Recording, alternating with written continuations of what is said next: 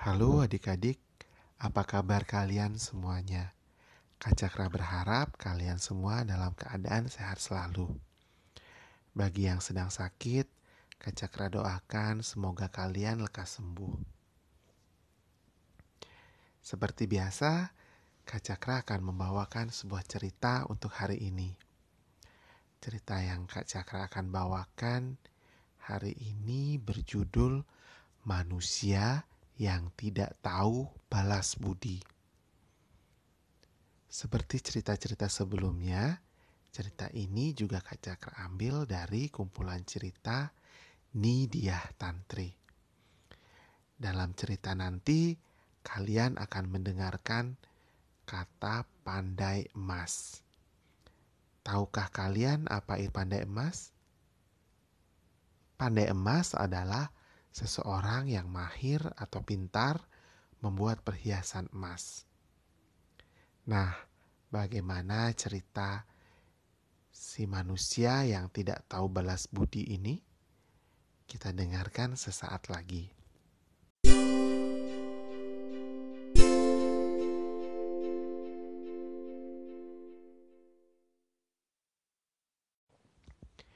Pada zaman dahulu kala, ada seorang pendeta yang bernama Sri Yatnya Dharma Swami. Beliau adalah seorang pendeta yang sangat baik hati. Tidak pernah sekalipun beliau menyakiti makhluk hidup lain. Pada suatu hari, Sri Yatnya Dharma Swami berjalan mengelilingi sebuah hutan Tiba-tiba beliau merasa sangat haus. Dan di kejauhan terlihatlah sebuah sumur di sana. Beliau pun bergegas menuju sumur untuk mencari air minum. Ketika beliau mendongak ke dalam sumur, alangkah terkejutnya beliau. Yang dilihatnya bukanlah air, tetapi bayang-bayang makhluk hidup.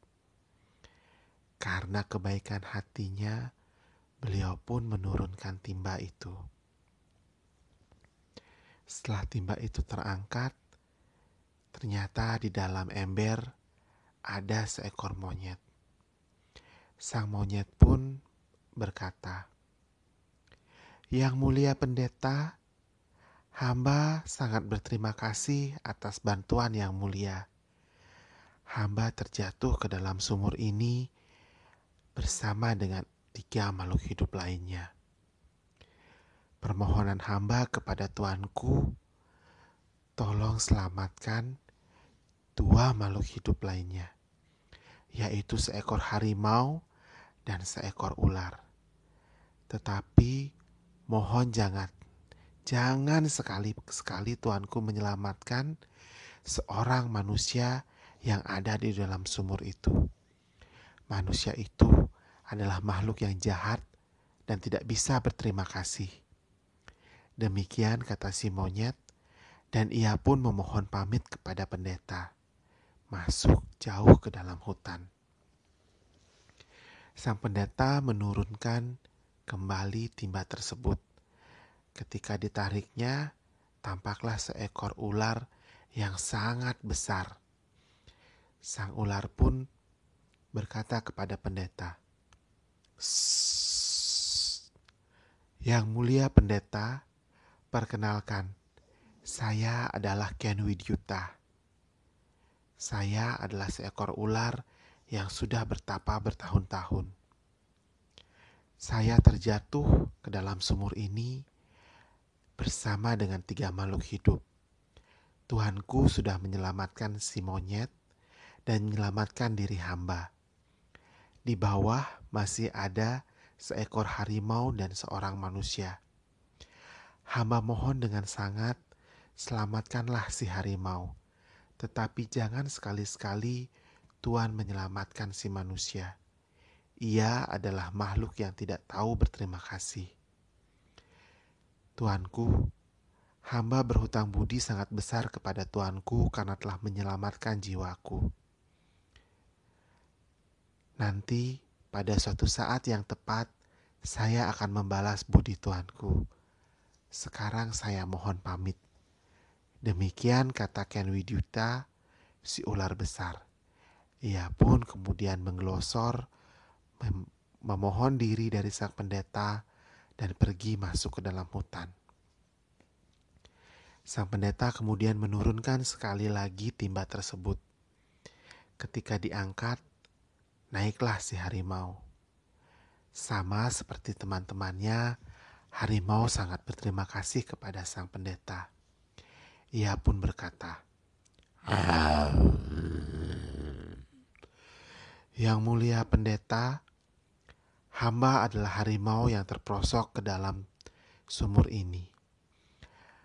Bersama hamba tadinya ada tiga makhluk hidup lain. Tuanku sudah menyelamatkan si monyet dan Widutya si ular. Tetapi hamba sangat memohon kepada Tuanku untuk tidak menyelamatkan manusia yang tertinggal di sumur ini. Ia adalah makhluk yang tidak tahu budi. Tuanku, hamba berhutang budi sangat besar kepada Tuanku. Anda telah menyelamatkan jiwaku, dan saya akan membalas hutang budi ini apabila nanti saatnya telah tiba. Demikian kata si harimau, seraya memohon diri dari sang pendeta. Sang pendeta pun kemudian berpikir, sebagai seorang manusia, mana mungkin aku tidak menyelamatkan manusia? Dan karena keperintah agama, setiap makhluk hidup berhak untuk hidup dan diselamatkan dari kematian.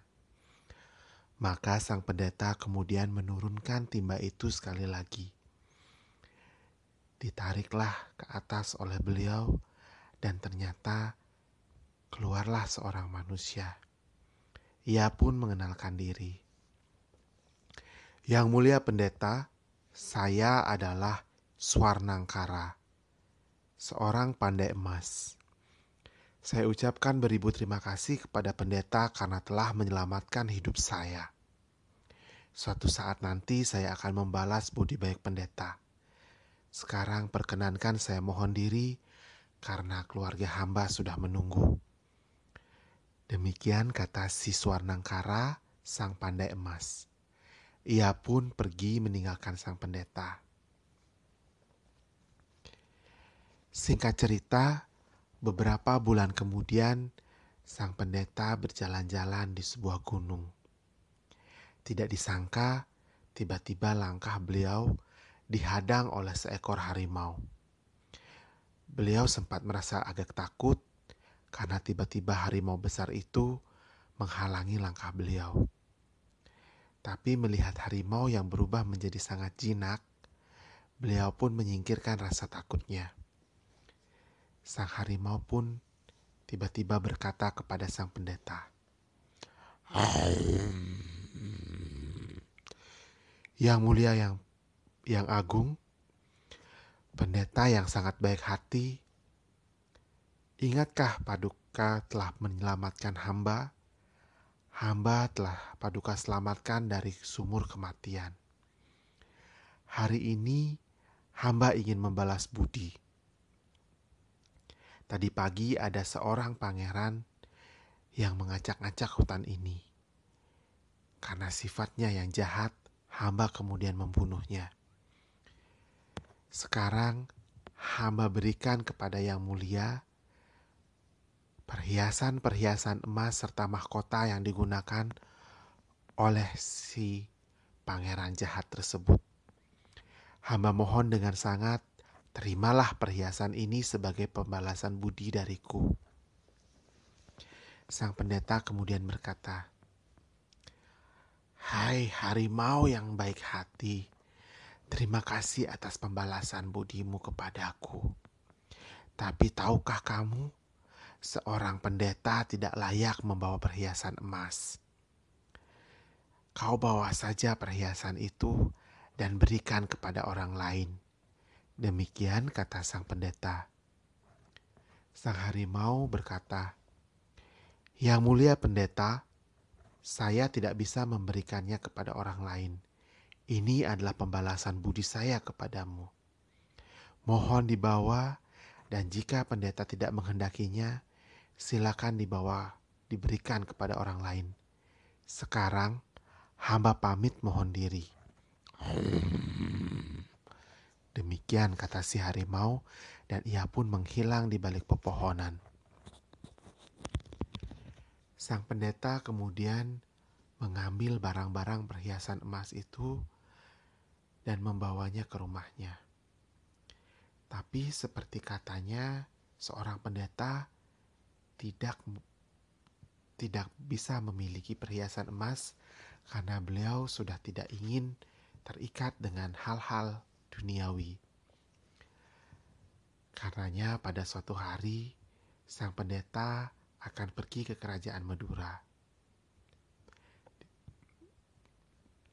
Di perjalanan teringatlah beliau bahwa ada seorang pandai emas yang pernah diselamatkan dari sebuah sumur.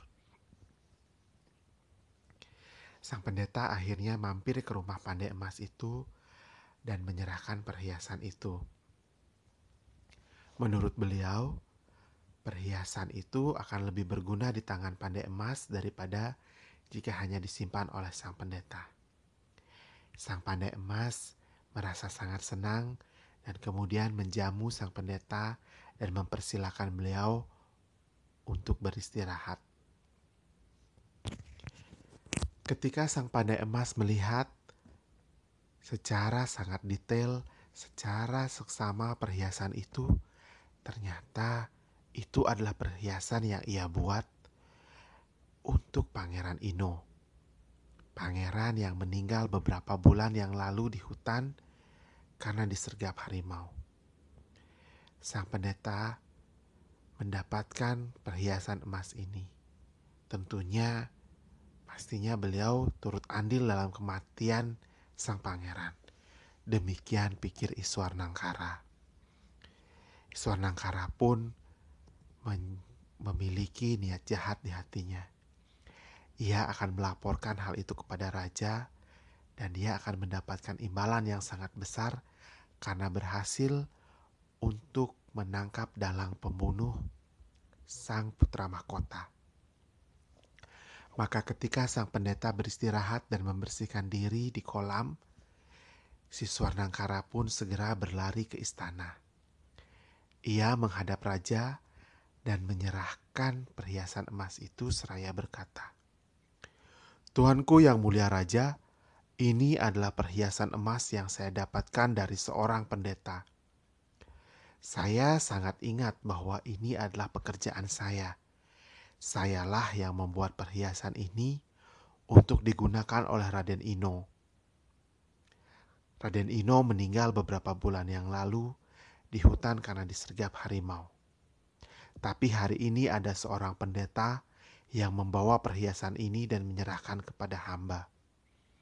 Saya yakin sekali si pendeta ini adalah orang yang memiliki andil yang sangat besar dalam kematian sang putra mahkota. Sekarang, sang pendeta sedang berada di, di taman sebelah timur rumah hamba. Ia beristirahat dan membersihkan diri. Jika yang mulia berkenan, hamba akan mengantarkan prajurit untuk menangkapnya. Demikianlah kata Iswar Nangkara kepada sang mulia raja. Sang raja teringat kembali akan kematian putranya. Beliau menjadi sangat sedih sekaligus marah. Maka beliau pun mengutus para patih dan prajurit untuk menangkap sang pendeta. Para patih dan prajurit kemudian mengikuti Swarnangkara untuk menangkap sang pendeta. Sang pendeta yang sedang beristirahat diseret secara paksa oleh prajurit dan diikat di perempatan jalan besar. Sang pendeta menanyakan apa kesalahannya.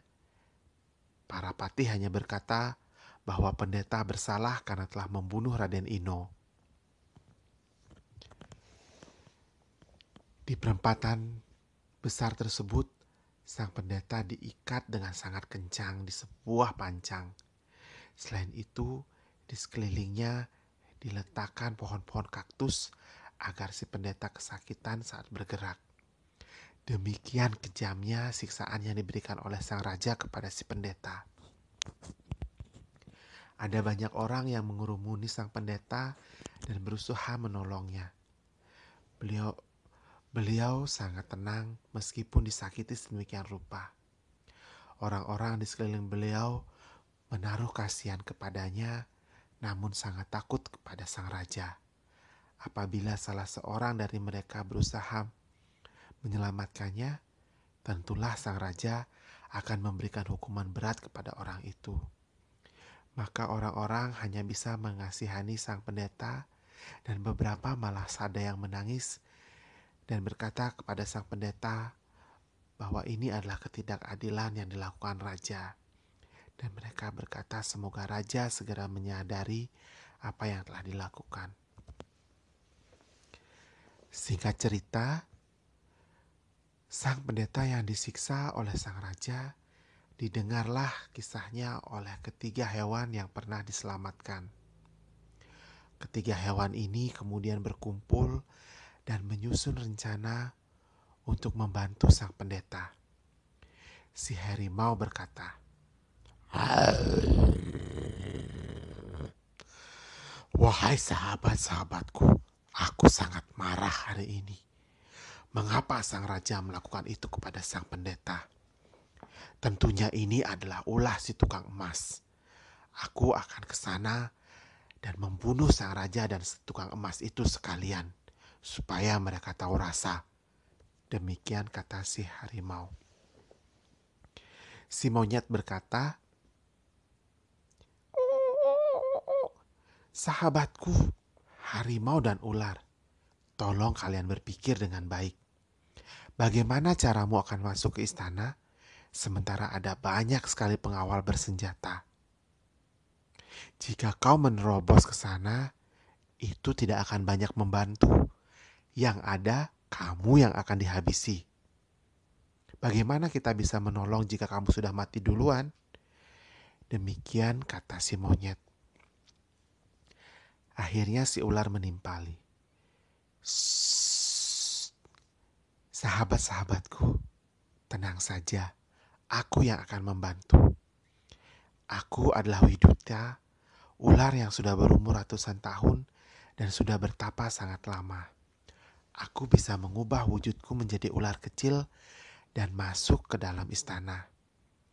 Di sana, aku akan menggigit kaki pangeran kedua. Apabila beliau sudah meninggal, maka sang raja akan membuat suatu upacara untuk menanyakan mengapa putranya meninggal. Di sana aku akan masuk ke dalam api pemujaan dan menyatakan bahwa sang, sang putra mahkota akan bisa sembuh dan hidup kembali hanya jika sang raja meminta maaf kepada Sri Begawan Yadnya Dharma Suami, junjungan kita. Sekarang kalian bersiap-siaplah. Aku akan masuk ke istana. Harimau, jagalah di luar gerbang istana. Jangan biarkan ada orang lain yang mengusik rencanaku. Dan kamu monyet, lakukan apa yang kamu bisa. Demikian kata si ular. Ketiga binatang ini pun kemudian pergi ke perempatan. Si monyet datang membawa buah-buahan dan air. Si monyet pun berkata kepada sang pendeta bahwa mereka akan menyelamatkan beliau dengan rencananya. Dengan penuh kasih sayang, sang monyet menyuapi air serta buah-buahan kepada sang pendeta yang sudah kurus kering karena lama disiksa. Sang pendeta berkata bahwa ia akan mendoakan semoga rencana itu berhasil. Kita masuk ke dalam istana raja. Sang pangeran yang sedang berjalan di taman tiba-tiba tergigit oleh seekor ular yang sangat kecil. Sang ular menyelinap ke dalam semak-semak dan tidak bisa diketahui ke mana perginya. Sang pangeran tiba-tiba jatuh pingsan, badannya menggigil, Dan tidak lama kemudian beliau pun meninggal. Sang raja merasa sangat sedih hatinya. Baru beberapa bulan yang lalu anak tertuanya meninggal, sekarang disusul oleh anaknya yang kedua. Beliau sangat sedih dan meminta para pendeta di istana untuk membuat upacara menanyakan mengapa sang pangeran sampai meninggal. Apakah ada kesalahan yang telah diperbuat oleh sang raja? Maka para pendeta di istana pun kemudian menyiapkan upacara. Mereka menyalakan api dan melakukan persembahan. Ketika pemimpin upacara mulai melakukan persembahan, kemudian dari api terlihatlah gambar seekor ular. Ular itu tiada lain adalah Ken Widyuta. Sang pendeta kemudian bertanya mengapa ular itu terlihat dalam api. Ken Widyuta berkata dengan garangnya, Wahai pendeta kerajaan, aku adalah Ken Widyuta, seekor ular yang sudah bertapa bertahun-tahun dan aku sangat sakti. Akulah yang telah mematuk sang pangeran, karena sang raja telah berbuat salah kepada pendeta Sri Yatnya Dharma Suami yang sekarang dihukum berada di perempatan dan disiksa sedemikian rupa. Aku akan menarik bisaku kembali dan sang pangeran akan hidup kembali apabila sang raja memohon maaf dan meminta kepada sang begawan Yadnya Dharma Suami untuk mengobati sang pangeran. Jika istana tidak meminta maaf kepada beliau, jangankan Anda pendeta kerajaan, para dewa pun tidak akan bisa menyelamatkan dan menghidupkan kembali sang pangeran. Demikian kata si Widyuta dengan sangat garang dan ia pun menghilang dari api itu. Pendeta kerajaan kemudian datang kepada sang raja dan menyampaikan apa yang dia lihat di api pemujaan. Kemudian diiringi semua orang di istana, sang raja mendatangi Sri Yadnya Dharma Suami dan melepaskan ikatannya. Beliau meminta maaf dari hati yang paling dalam atas segala kesalahan-kesalahan yang telah dilakukan. Sri Yadnya Dharma suami adalah seorang yang sangat ulas asih. Jadi beliau pun bersedia untuk mengobati sang pangeran. Ketika sampai di istana, dilihatlah sang pangeran sudah membujur kaku. Sang pendeta kemudian berdoa dan turunlah sang widut, sang widyuta dari langit dan mengambil kembali bisanya. Sang widyuta kemudian pergi menjauh dan sang pendeta memohon kepada Tuhan agar sang pangeran bisa hidup kembali. Akhirnya pangeran hidup kembali. Sang raja kemudian menanyakan mengapa sang pendeta bisa memiliki perhiasan-perhiasan emas yang pernah dipakai oleh Raden Ino. Sang pendeta mengatakan bahwa ia diberikan oleh seekor harimau. Jadi bukan dia yang telah membunuh sang pangeran Ino. Sang raja kemudian menjadi sangat marah menyadari bahwa dirinya sudah termakan kata-kata yang busuk dari si Swarnangkara. Sang raja kemudian memerintahkan kepada para prajurit untuk memenjarakan Iswarnangkara. Sang pendeta kemudian kembali ke hutan untuk melanjutkan pertapaannya sang pangeran dan raja melanjutkan kembali kehidupan mereka memerintah kerajaan Madura. Adik-adik, demikianlah cerita manusia yang tidak tahu membalas budi. Seperti si Swarnangkara yang sudah diselamatkan oleh pendeta, tetapi ternyata ia malah memfitnah. Adik-adik, jangan seperti itu ya. Setiap kebaikan dari orang lain merupakan budi yang kita hutang yang kita hutangi kepada orang tersebut. Hutang budi tidak bisa dibayar dengan uang. Jadi kalian harus sebisa mungkin membalas budi orang-orang yang telah berbaik hati kepada kalian. Nah, demikian cerita yang agak panjang ini. Semoga kalian menikmati cerita ini. Kacakra ucapkan, sampai jumpa pada cerita-cerita selanjutnya.